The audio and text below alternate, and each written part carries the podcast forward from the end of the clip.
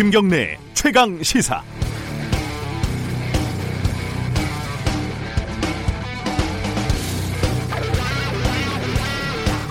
손가락으로 달을 가리키는데 달은 쳐다보지 않고 손가락만 쳐다보는 것은 어리석은 일이다. 이런 옛말이 있습니다.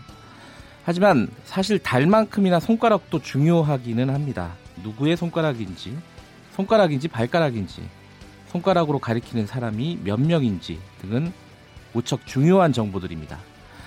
마찬가지로 신재민 전 기재부 사무관의 폭로와 관련해서도 신재민이 어떤 사람인지는 매우 중요한 정보입니다. 그런데 도를 지나쳐서 미꾸라지니 꼴뚜기 망둥어니 인신공격을 하고 확인되지도 않은 개인 신상을 국회의원들까지 나서서 거론하는 건 도가 지나칩니다. 달을 보지 않고 손가락을 보는 걸 넘어서서 손톱에 때가 꼈다. 손을 씻지 않았다. 이렇게 소리 지르는 꼴이기 때문입니다. 신재민 씨가 가리키는 것이 달인지 가로등인지 그저 허공에 불과한지 따져보는 게 지금은 중요한 일입니다. 1월 7일 월요일 김경래의 최강 시사 시작합니다.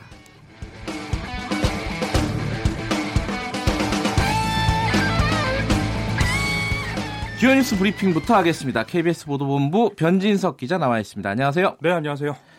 요새 이분이 좀 핫한 분이네, 핫한 분이 됐어요. 전두환 전 대통령 재판이 오늘이라고요? 네, 뭐 때 되면 핫하신 분인데요. 예. 오늘 오후 2시 반에 광주지방법원에서 의미 있는 재판이 열립니다. 네. 그 전두환 전 대통령이 사자 명예훼손, 그러니까 이제 돌아가신 분을 명예훼손했다 이런 혐의로 예. 기소된 재판인데요.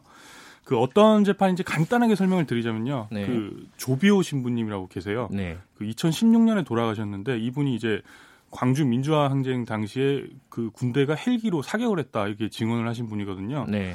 근데 이제 전두환 대통령이 전 대통령이 그 조비오 신부 돌아가시고 난 다음 2017년에 그 자서전을 냈죠. 음. 그 자서전에서 이 헬기 사격을 반박하면서 조비오 신부님 보고 사탄이다. 이뭐 파렴치한 거짓말쟁이다 이렇게 비난을 했습니다. 비난의 정도가 좀 과했군요. 예, 사제한테 사탄이라고 예. 하면 굉장한 비난이죠. 예. 그래서 이제 조비오 신부님 가족이 전 전 대통령을 고소를 했습니다. 그래가지고 이제 오늘 광주지법에서 재판이 열리는데요. 그 전두환 전 대통령 측 변호사 그 정주교 변호사가 전 전 대통령이 독감에 걸려서 열이 39도나 된다. 음. 이 외출이 불가능하고 서울에서 광주까지 재판 받으러 갈 수 없는 상태라고 밝혔습니다. 뭐 결국 재판 안 나가겠다는 얘기죠. 예. 뭐 재판부와 검찰에는 이런 상황 설명을 했고 그 재판 날짜 바꿔달라는 서한도 보냈고 뭐 그래 오늘 재판에 이제 정주교 변호사만 나가서 이제 설명을 더 하겠다 이런 입장인데요. 뭐 독감 걸렸다는 얘기가 사실 핑계거리로 들리는 게 사실이에요. 그 왜냐하면 그 전 전 대통령 요건으로 기소된 이후에 재판 두 차례나 연기했고요. 그 막판에는 자기가 그 알츠하이머 치매라고 하죠. 그 알츠하이머에 음. 걸렸다면서 출석 안 해가지고 재판이 또 무산된 적도 있거든요. 또 뭐 광주에서 재판이 열리면 불공정하니까 재판정을 아예 옮겨달라 이런 요청했다가 거절되기도 했고요. 이 광주 지법 판사들이 들으면 굉장히 기분 나쁜 소리예요. 사실은. 예, 그렇죠. 예. 예. 그리고 뭐 또 결정적으로 며칠 전에 이제 이순자 여사가 이제 우리 남편이 민주주의 아버지다 뭐 이런 인터뷰를 네. 했거든요. 이거 보면 이제 재판 나가기 싫어서 음. 여러 가지 연막 치는 거 아니냐 이런 평가가 나오는 게 사실입니다. 뭐 강제 구인 여부는 뭐 법원에서 오늘이나 뭐 나중에 결- 차후에 결정할 일이죠. 예, 오늘 재판부가 이제 오후에 실제로 나오는지 보고 서류 보고 판단할 것 같습니다. 더군다나 헬기 사격은 이미 시행이 됐다라고 정부 조사에서 결과가 나온 거니까요. 예, 총알 자국이 발견이 됐죠. 이제 예. 자, 오늘 중요한 뉴스 중에 하나가 최저임금 관련된 내용이 또 있어요. 어떤 내용이죠? 예, 뭐 최저임금 얼마로 하겠다 이런 내용은 아니고요. 네. 그 최저임금을 결정하는 구조를 바꾸겠다는 그 개편안 초안이 오늘 오후에 공개가 됩니다. 어떻게 바꾸겠다는 거죠? 그 뭐 그동안 한 30년 동안은 이제 최저임금 위원회라는 데서 이제 최저임금 결정했는데 네. 뭐 여기 보면 사측 9명, 노측 9명, 뭐 공익위원 9명 이렇게 해서 27명이 이제 콩짝콩짝해서 최저임금 얼마인지 결정을 했거든요. 네. 근데 이제 이렇게 하지를 않고 최저임금 그 위원회 안에 구간 설정 위원회랑 결정 위원회 두 개로 음. 이렇게 쪼개겠다는 얘기예요. 그 구간 설정 위원회는 전문가들만 들어가서 먼저 이제 최저임금 인상 구간을 정하고요. 음, 어디서부터 어디까지 정도로 올려라. 얼마 어, 얼마 어. 선에서 음. 얼마에서 얼마까지 정해 그 해라. 그걸 전문가들이 하겠다는 예, 거네요. 정해주면 그 다음에 음. 이제 결정위원회가 그 안에서 이제 정하는 예. 거거든요. 예. 근데 이제 고용노동부 정부 입장은 노사, 노사 이해관계에서 자유로운 전문가들이 정하니까 더 네. 신빙성이 있을 거다 이렇게 음. 주장을 하는데 사실 이제 전문가라고 하면 감이 오시죠 이제 뭐 네. 변호사나 대학 교수나 뭐, 뭐. 연구원이나 이런 분들이겠죠. 경제 쪽 전문가들이 많이 들어갈 예, 가능성이 그래서 높네요. 이제 노동계가 크게 반발을 하고 있습니다. 이제 음. 고소득 전문가들이 이제 최저임금 받는 노동자 삶을 뭐 제대로 반영할 수 있겠느냐 이런 얘기거든요. 그래서 이제 민주노총이랑 한국노총 그 모레 워크숍 열고 공동 대응 방안을 논의할 예정입니다. 그러니까 최저임금을 사실은 뭐 국회에서 결정해야 된다 이런 의견도 사실 있고요. 여러 네네. 가지 의견이 있는데 이번에 좀 다 열어놓고 좀 논의를 했으면 좋겠어요. 워낙 예, 태어난 초안이니까요. 예. 한번 좀 지켜봐야 될 것 같습니다. 국정원 직원이 또 스스로 목숨을 끊었다. 이게 이 사건은 좀 미스테리예요. 어떤 사건입니까? 이거는 예, 이게 참 모방 우려 때문에 자살 사건 방송하기가 굉장히 조심스럽습니다만은 네. 그 말씀하신 대로 어제 오후 1시 반쯤에 네. 그 현직 국가정보원 직원 A 씨가 경기도 용인시 한 공터 이 자신의 차 안에서 숨진 채 발견이 됐습니다. 네. 그 A 씨 가족들이 이제 경찰에 실종 신고를 먼저 했고요. 네. 9시간 만에 발견이 됐습니다. 음, 그뭐 A4 용지 한 석 장 정도 분량의 유서를 남겼다는데 뭐 가족에게 미안하다 정도 내용만 공개가 됐고요. 뭐 경찰 입장은 이걸 공개할 수는 없다 그런 상황이에요. 근데 이게 관심이 가는 게 몇년 네. 전에 약간 비슷한 사건이 있었잖아요. 국정원 직원 자살 사건이요. 그 2015년이거든요. 예. 그 그때가 이제 국정원이 민간인들을 해킹했다. 예. 뭐 이런 사건이 불거졌을 때인데 이때 이제 국정원 직원 임모 씨가 똑같이 이제 경기도 용인시에서 차량 안에서 음. 아 그때도 경기도 용인시였나요? 예, 아. 유서를 남기고 음. 숨진 이런 공통점이 있거든요. 네. 그래서 이제 인터넷에서는 시끄러워요. 그때 뭐 그때 사건이랑 똑같은 거 아니냐 예. 얘기가 나오는데 조금 뭐 예. 경찰 조사 결과는 지켜봐야 될 것 같네요. 예, 아직 뭐 이게 업무상으로 숨진 건지 아니면 다른 이유가 있는지 정확히 알 수가 있는 상황은 아니죠 예, 지금은. 그렇습니다. 이번 주가 뭐가 많아요. 뭐 대표적으로 어, 대통령 기자회견도 있고요. 이번 예. 주 일정을 한번 좀 정리해 볼까요? 예, 뭐 월요일이니까 잠깐 볼까요? 네. 일단 뭐 당장 내일에 국민은행 파업이 예정돼 있어요. 아, 뭐 그래요? 노사 음. 협상 계속 되고 있는데 네. 협상이 안 되면 이제 내일부터 국민은행 파업하고요. 예. 그게 10일 목요일에 말씀하신 문재인 대통령 신년 기자회견이 있습니다. 네. 그 10일이 집권한 지 딱 20개월째 되는 날이거든요. 국정 예. 중반기예요. 예, 국정 방향 제시할 것 같은데 100분 동안 그 TV 생중계됩니다. 예. 뭐 말씀하신 신재민 사무관 문제라든가 김태우 그 수사관, 수사관, 문제 예. 이런 질의도 오갈 것으로 보이고요. 그 같은 날 10일 오후 2시에 이재명 경기지사 첫 재판 열립니다. 예. 뭐 이것도 지켜봐야 될 것 같고요. 내일 아마 청와대 인사가 발표될 가능성이 있죠. 예, 그죠? 내일 인사가 발표되고 10일 날 이제 그 음. 바뀐 인사들이 이제 처음으로 국민들 앞에 인사를 하는 모양새가 될 것도 같아요. 예. 그것도 뭐 지켜봐야 될것 비서실장 같습니다. 등등이 바뀔 가능성이 높은데요. 네. 네, 네. 또 하나 큰 사건이 있어요. 뭐 이번 주에 예, 사법부. 예. 11일 금요일에 이제 사법부 수장이었던 양승태 전 대법원장 검찰에 네. 이제 처음 출석하는데요.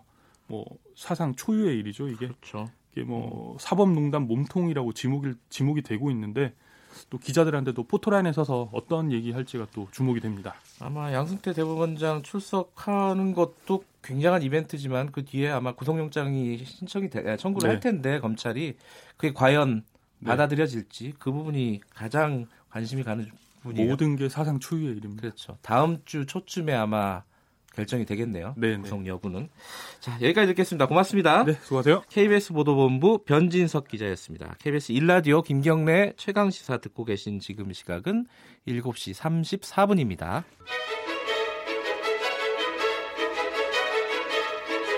우리 사회의 다양한 현안을 공정하고 깊이 있게 다룹니다. KBS 일라디오 김경래의 최강 시사.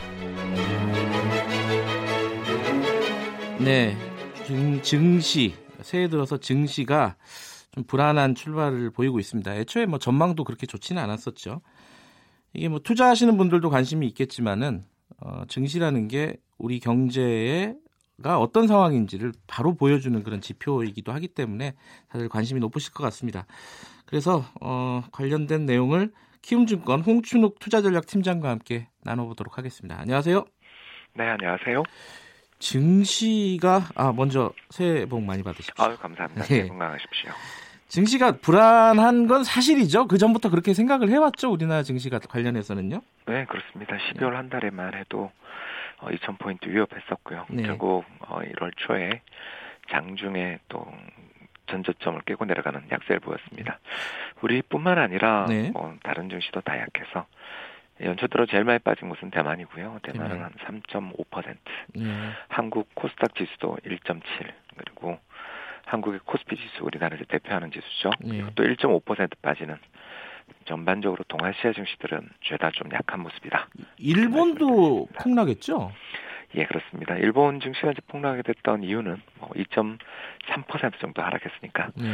상당히 약한데요. 일본이 이제 약세를 보이는 이유는 두 가지인데 하나는 우리도 그렇고 저기도 그렇고 둘 다 이제 최근 들어서서 경제 성장의 주 동력원이 수출이지 않습니까? 네. 그러다 보니 미국이랑 중국이라는 세계 G2 국가들이 요새 컨디션들이 별로 안 좋으니까 예. 전망이 밝지 않고 여기다 더 나가서 우리는 이제 경기가 나쁘면 환율이 오릅니다. 네. 왜냐하면 외국인들이 팔고 나가서 예. 환율이 오르는데 일본은 반대로 세계에서 이 보유하고 있는 순자산 가치가 제일 많은 나라예요. 음. 그러다 보니 세계 경제에 무슨 일이 생긴다 그러면 해외에 투자해놨던 걸 회수합니다. 음. 자 그러면 어, 달러를 팔고 엔을 사는 거죠, 그죠? 예. 그렇게 되니까 엔화 강세가 출현합니다. 아하. 이러, 이러니까 이제 문제가 되는 거죠. 안 그래도 수출도 잘 안 될 것 같고 경제 어려우면 환율이라도 좀 인상해야 되는데 아하. 반대로 환율 떨어져 버리면 이 뭐 또 물가가 더. 예. 그렇죠. 경쟁력도 떨어지고 디플레가 발생합니다. 예. 이런 요인들 때문에 일본 증시 하락폭이 좀 컸습니다. 예.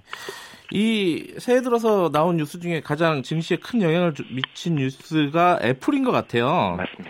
애플이 1분기 실적 전망치를 대폭 낮췄네요. 이게 이유가 뭐라고 분석할 수 있나요? 네, 뭐 930억 달러 정도를 봤었는데 네.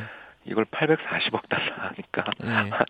굉장히 큰 조정이고요. 결국 이게 미중 무역 분쟁 이야기입니다. 예. 중국에서 물건이 전혀 안 팔리고 있더라. 음. 이렇게 이제 고백을 했죠. 네. 물론 이제 애플도 핑계는 있습니다. 어, 다른 나라에서 애플의 아이폰이 잘 팔리는 이유는 결국 네. 애플이 갖고 있는 거대한 생태계, 즉 아이튠스부터 앱스토어들이 굉장히 잘 돼 있잖아요. 그렇죠. 그런데 이 중국에서는 아무래도 좀 이렇게 잘 안 되는 거죠. 이게 그 음. 애플의 생태계에 대한 어떤 좀 차질이 있다. 한마디로 말해서 중국이 어, 미국 기업들에 대해서 뭐랄까요, 그러니까 자국 기업들 보호하기 위해 공정 경쟁을 좀 가로막는 거 아니냐? 음.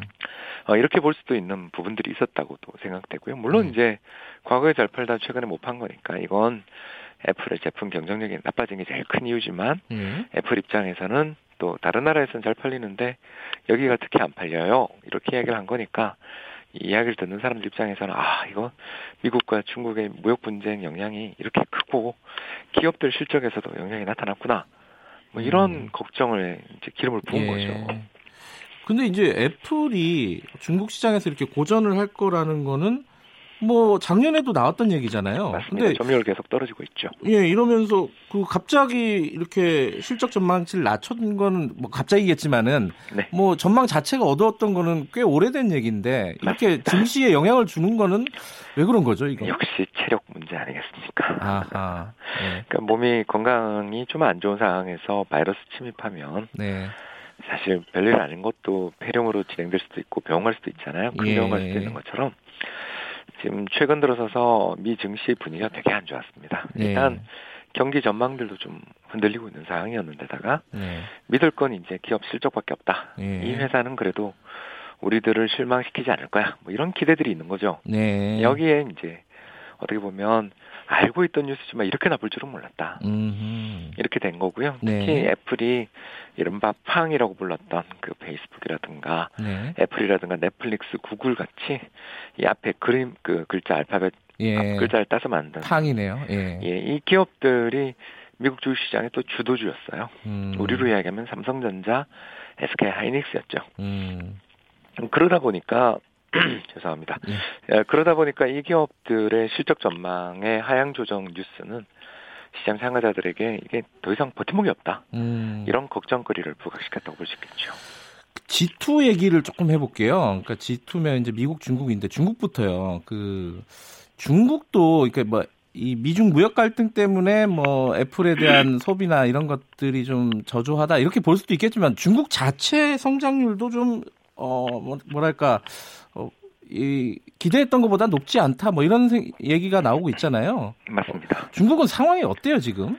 일단 이제 예정처럼 10% 또는 9% 성장은 이제 불가능한 네. 어, 그런 구간에 접어든 거죠. 왜 그러냐? 어, 어제자로 중국 사회과학원에서 아주 좋은 보고서가 나왔는데 네. 이 바로 뭐냐면 생산 가능 인구, 이제 그 근로 활동 인구라고 하죠. 예. 이 생산 활동 인구가 지난해 한 해에만 580만 명 줄었대요. 아, 그래요? 예, 예. 그러니까 인구는 14억, 15억에 달할 정도로 굉장히 세계에서 가장 인구 많은 나라지만 이제 이게 뭐랄까요? 이제 젊은 노동력들이 줄어드는 음. 아, 왜 그러냐면 이제 한 가구 한 자녀 정책을 너무 오래 썼어요. 아. 그래서 이 그 2018년에 작년 출생 인구가 1,500만 명 아래로 이제 떨어졌는데 이 뭐 물론 큰 숫자지만 네. 그 이전 한 가구 한 자녀 정책을 폐기하기 전에 얼마 태어났냐면 1,800만 명 태어났거든요. 네. 불과 이제 3년 사이에 출생 인구 300만 떨어진 거죠. 아, 중국도 우리만큼 그 주- 인구에 대한 고민이 있군요. 예, 그 한 가구 한 자녀 정책을 너무 오래 펼쳤습니다. 음. 우리도 이제 가족 계획 너무 오래 한 게 이게 실책이었다 이런 얘기 많이 하시잖아요. 네. 그런 것처럼 중국은 자기들 인구가 너무 많으니까 네. 인구 조절하기 위해서 노력했던 게 너무 과했다. 여기에 이제 두 번째로 네. 예, 이 미중 무역 분쟁의 이제 또 다른 이유 중에 하나가 기술 뺏기기 아니겠습니까? 네. 그러니까 이 기술 뺏기기의 문제들이 나오는 이유가 결국 중국은 이전에는 예전부터 오래된 기술들, 공개된 기술들도 쉽게 취득이 가능한 기술들, 뭐 대표적인 게 섬유, 신발, 의류 아니었습니까? 네. 이쪽에서 이제 점점 첨단 산업으로 나가야 되는데 문제는 자기들이 개발해 놓은 기술도 없고 특허도 부족하고 음. 더 나가서 여러 가지 각종 규제나 이런 것들 때문에 세계 시장에 먹힐 수 있는 제품 만드는 게 좀 쉽지 않은 상황이다 보니까 예. 이게 이제 다른 나라에서 이제 가져와야 되는 거죠. 그러다 보니 이제 문제가 마찰도 심각해진 거고 더 나가서 이제 중진국의 함정이라고 저희들이 부르는 건데 네. 임금은 가파르게 올라가고 있는 상황에서 토지 가격이 올라가는데 막상 기술 확보는 어려워지게 되면 성장 탄력이 둔화되는 네. 이런 상황에서 중국이 어떻게 보면 2025 제조업 2025라는 기술 입국을 한번 해보려고 그랬다가 지금 미국이랑 이렇게 큰 마찰에 처하게 된 것이고요. 네. 특히 최근 어, 중국과 미국 간의 문쟁, 미국 분쟁 이런 이슈들이 부각되는 가운데 네. 어, 최근 들어서서 중국의 이제 체감 제조업 지수가 어, 경기 판단의 기준선인 50을 하회하는 다시 말해서 어떻게 보면 탄력이 이제 둔화되고 있어요라고 답한 사람들이 더 우세해졌다 예. 이렇게 볼 수 있겠습니다. 미국은 원래 굉장히 최근 몇 년 동안 좋았잖아요, 상황이. 증시도 그렇습니다. 마찬가지고 경제도 굉장히 호황이었는데 이제 좀 어, 조정 국면으로 들어간 거죠, 미국도. 예, 성장률이 3%대 유지하기는 어렵지 않냐 예. 이런 전망이 우세합니다. 실제로 지난해 연말 어, 미국의 중앙은행이죠 연준이 어, 2019년 경제성장률 전망치를 이전 2.5%였던 걸 2.3으로 낮추는 예. 등 성장률 전망도 하향 조정하는 중인데 그래도 다른 나라보단 낫습니다. 12월 달 어, 미국의 비농업 부문 신규 고용이 무려 31만 명, 아, 시장 예상이 18만 명이었는데 이걸 훌쩍 뛰어넘었다. 이게 뭐냐? 미국은 그래도 아직은 아하. 쓸카드가 남아 있는 반면 미국 쳐다보고 있는 나라들 입장에서는 좀 앞, 최근에 별로 경기 좋지 못하다. 네. 특히 무역 분쟁이 가로막고 있다 이렇게 볼 수 있겠습니다. 지금 우리 증시도 그렇고 뭐 아시아 증시 전반적으로 증시가 안 좋은 상황에서 뭐 지금 정부하고 한국은행 등등이 금융 시장에서 좀 이상 징후가 있으면은 대응하겠다 이렇게 얘기를 했는데 사실 대응할 방법이 마땅치 않은 게 사실 아닌가요? 저도 공감합니다. 예. 일단 우리나라 작년 11월 말에 금리 인상했잖아요. 예, 예. 네. 그 뒤 12월에 이렇게 미국을 비롯한 글로벌 증시가 흔들려 버렸고요.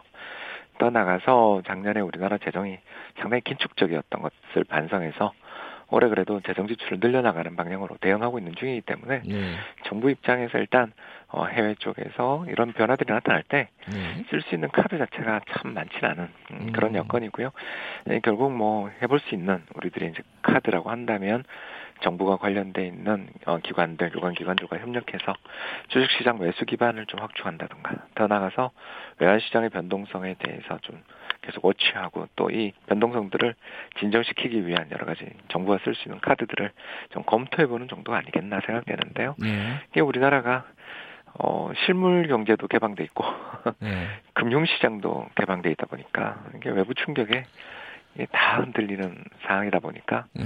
이럴 때일수록 정부가 재정 지출이라든가 통화 정책 측면에서 잘 대비가 필요한데 음, 지난해 연말만 본다면 좀 아쉬움이 있다. 음. 이렇게 말씀드릴 수 있겠습니다. 이건 좀 우문이긴 한데 이 네. 사이클이요. 네. 좋아질 때가 오나요?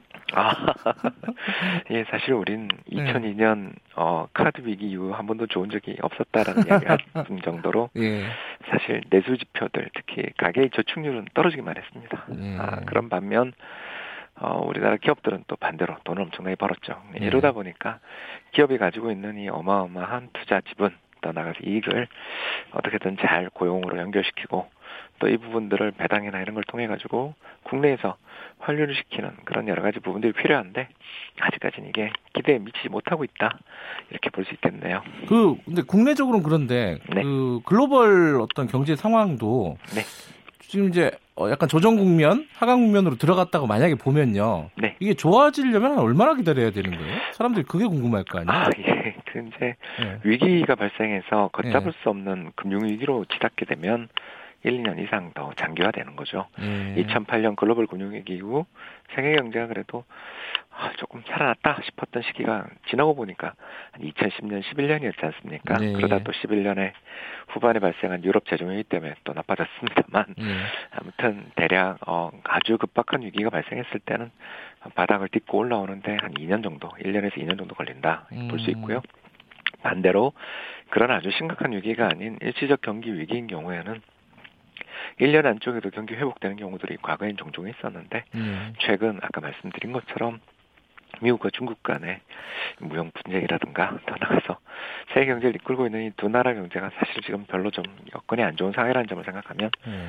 이 수축 국면이랄까요? 둔화 국면이 좀 더 이어질 수 있다라는 네, 그런 전망을 하시는 분들도 만만치 않게 많은 것 같습니다. 아, 그러니까 좀 어, 너무 급하게 기다리지 말, 조금 더 기다려야 된다. 급하게 뭔가 좋아질 걸 기대하지 말고 그렇게 생각하시면 되겠나요? 네, 어떻습니까? 그런 투자자들이 요새 늘어난 게 음. 2019년 시장에 대한 비관론의 근거 아니겠습니까? 그럴 때일수록 이 시장의 비관론을 한 번에 꺾어 놓을 만한 아, 그런 호재가 나오면 이게 또 추세가 반전되는 경우들, 뭐 대표적인 게 99년 또 지나고 생각해 보면 어, 2004년 뭐 이런 네. 때들이 어, 존재했었습니다만 일단 현재 시장의 참가자들은 어, 경제 자체의 탄력만 보면 좀 둔화 중이니까 예. 정부 어, 정책 당국이 어떤 태도를 보이느냐에 대해서 다 지금 시선이 집중돼 있다 예. 이렇게 볼 수 있겠습니다.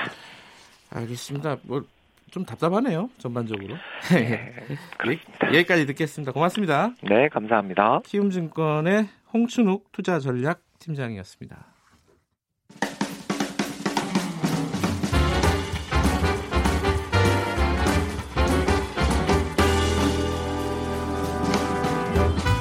여러분의 아침을 책임집니다. 김경래의 최강 시사.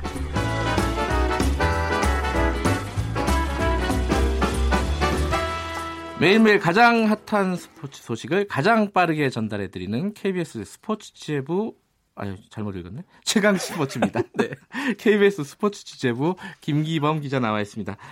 자그 아시안컵 예. 한참 진행 중인 거죠? 네, 저기 토요일 밤에 개막해서요. 드디어 오늘 밤에 우리나라의 첫 아, 우리 경기. 경기가 오늘 밤에 있군요. 예, 오늘 밤 10시 30분에 아시아의 왕좌 탈환을 위한 첫 경기. 저는 이렇게 타이틀을 붙여봤습니다.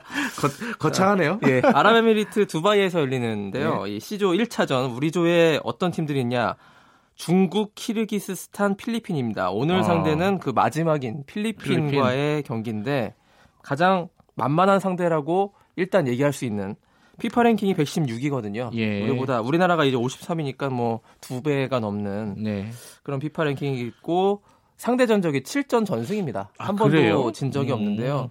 근데 여기서 유의할 점은 이 전적이 무려 39년 전 아이고. 전적 마지막으로 상대한 것이 1980년입니다. 40 거의 40년 동안 예. 붙어본 적이 없군요. 그렇습니다. 이 그만-. 예. 그만큼 필리핀이요. 우리랑 붙을 일이 없었을 만큼 그 성적을 내지 못했다라고도 볼수 아. 있는 아시안컵이나 이런 데서 마주칠 일이 없었던 국제대회 어, 본선에 잘 안 나왔군요. 그렇죠. 못 월드컵 나왔거든요. 최종 예. 예선이나 이런 때 부딪힐 일이 없었던 수준의 예. 팀인데 자 우리가 물론 한 수 위지만 방심은 금물이고요. 네. 특히 이제 필리핀이 좀 축구에 관심이 좀 많아지고 있습니다. 그? 음. 지금 필리핀 사령탑이요.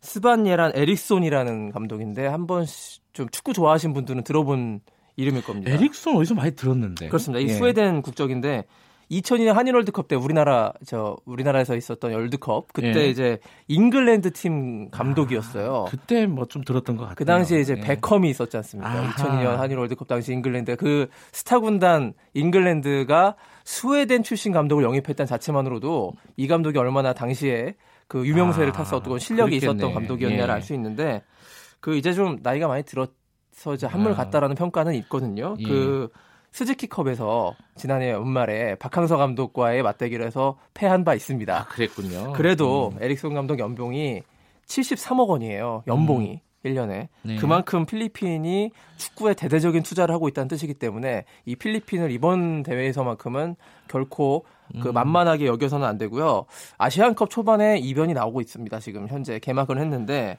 첫 판부터 그 지난 4년 전에 우승했던 호주가 1차전에서 요르단한테 0대 1로 졌거든요. 그러니까 이 요르단도 뭐 강한 팀은 아니기 때문에 안심할 수 있는 경기는 이제 아시안컵도 아시아 팀들의 수준이 많이 올라왔기 때문에 우리가 옛날에 5대 0, 7대 0, 8대 0 이기던 그런 시절은 아, 아, 닙니다 그렇군요. 그 아시아의 이류 팀들도 그렇기 때문에 방심은 금물이고 우리나라 대표팀의 이제 손흥민 선수가 이제 소속 팀에서 뛰고 있기 때문에 일단 차출을 조별리그에서 하지 않거든요. 예, 첫 경기 못 나온다면서요? 그렇습니다. 예. 그래서 그 황의조 선수의 발끝에 이제 기대를 음. 많이 걸고 있고요. 또 네. 어제 그 이승우 선수가 긴급 수혈됐습니다. 이 나상호 선수가 무릎 부상을 당하면서 아, 예. 이 멤버 교체가 됐거든요. 이승우가 이제 좀 킬러 본능이 있는 아주 창의력이 높은 공격수이기 때문에 이 선수의 골도 한번 기대해 볼 만하고 예.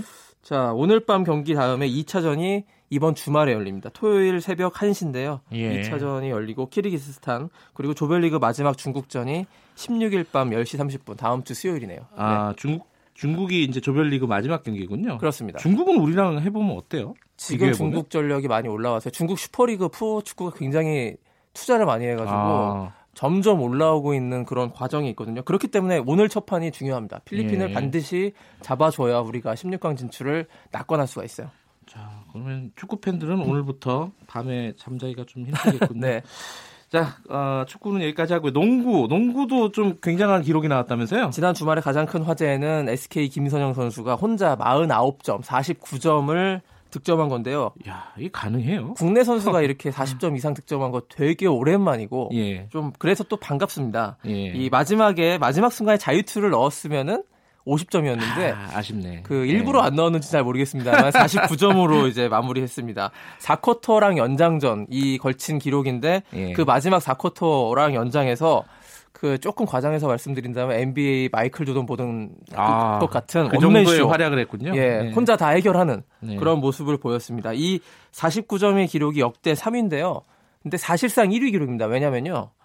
그 1, 2위가 2004년에 나왔던 우지원의 70점, 그리고 문경훈의 66점인데 이 기록이 사실 담합을 해서 나온 기록이에요. 당시에 담합이요? 그게 가능해요? 그 3점 슛상이 있었거든요. 예. 그래가지고 이 상을 이제 그 누가 타느냐를 놓고 경쟁하고 있었는데 그래서 아. 선수들이 어, 우지원, 문경훈 당시 선수들한테 3점 슛을 많이 넣으라고 일부러 아, 밀어줬고 기회를 많이 준 거군요. 같은 네. 팀 선수들이. 그렇습니다. 예, 또 예. 상대 팀도 수비를 좀 허술하게 했었어요. 아, 그래서 이거, 이거 이런 일이 있었군요. 굉장히 큰 많이 욕을 먹었던 그런 예. 일이 있었는데 그렇기 때문에 그 김선영의 이 49점 기록이 진정한 KBL 그 득점 1위 기록이다. 그래서 음. 예전에 이제 김영만 선수도 이 49점을 넣어서 지금 공동 3위인데 사실상 1위 기록으로 음. 인정받고 있고요. 김선영 선수가 프로농구 최고 인기 스타인데 이렇게 활약해줘야지 저는 프로농구가 인기가 올라갈 수 있다고 근데 봅니다. 이 정작 소속팀인 SK가 성적이 안 좋다면서요? 네, 그날 경기도요. 10연패 끝에 이제 연패를 간신히 끄는 거예요. 예. 김선영 선수의 활약으로. 이렇게 SK가 팀 성적이 지금 9위까지 밀려 있는데 그 스타들이 맹활약을 해주면 프로농구 인기도 좀 전반적으로 올라가지 않을까 요즘 싶네요. 좀 침체기라면서요? 네. 배구한테까지 밀릴 정도로. 그렇습니다. 예, 백- 예. 농구인들 입장에선 좀 치욕이죠. 예. 자, 그 핸드볼 대표팀 남북 네. 단일팀이 결성이 됐다고요? 그렇습니다. 지금 어 1월 11일에 핸드볼 세계 선수권 대회가 독일에서 열리는데요. 네. 우리나라와 북한 이, 이 핸드볼 단일팀이 결성이 됐고요. 남녀팀 다 아니요, 남자. 남자만? 예, 남자 예. 선수 북한에 4명이 합류를 했고 우리나라는 네. 이제 16명 플러스 4명. 이렇게 음. 20명의 선수고 코칭 스태프도 북한에서 한 명이 오셔 가지고. 예. 이렇게 합류가 됐습니다. 지난 주말 공개 훈련했는데 굉장히 큰 화제여서 독일 언론들이 관심이 아, 많을 거 아니에요. 독일은 분단 경험이 네. 있으니까 더군다나. 그렇습니다. 예. 이 대회 개막전이 독일과 또 이 팀 코리아입니다. 그래서 이 통일 독일과 아 독일하고 트리스코리아. 야. 네. 베를린에서 또 열리기 예. 때문에 이 저 분단, 이 통일 이런 테마가 굉장히 잘 어울리고 예. 그 국제 핸드볼 연맹 공식 홈페이지가 이 소식을 전하면서 제목을 스포츠 그 이상의 역사를 만든다 이렇게 음. 잡아놓을 정도로 큰 관심을 받고 있습니다. 그 실력은 어때요? 남북 단일 팀? 아직 뭐 저기 메달이나 우승권이라고 보긴 어려운데요. 아, 뭐 메달권은 같이. 한다는 자체가 큰 의미가 있지 음. 않나 싶습니다. 어쨌든 뭐 좋은 성적 가- 거둬가지고 좀 관심을 많이 받았으면 좋겠네요. 네. 오늘 여기까지 듣겠습니다. 고맙습니다. 고맙습니다. KBS 스포츠 취재부 김기범 기자였습니다. KBS 일라디오 김경래 최강 시사 1부는 여기까지 하고요. 2부에서는요 민주평화당 박지원 의원 연결해 보겠습니다. 남북 관계, 북미 관계, 현안, 정치권 현안 여러 가지로 얘기 나눠 보겠습니다. 김경래 최강 시사 잠시 후에 뵙겠습니다.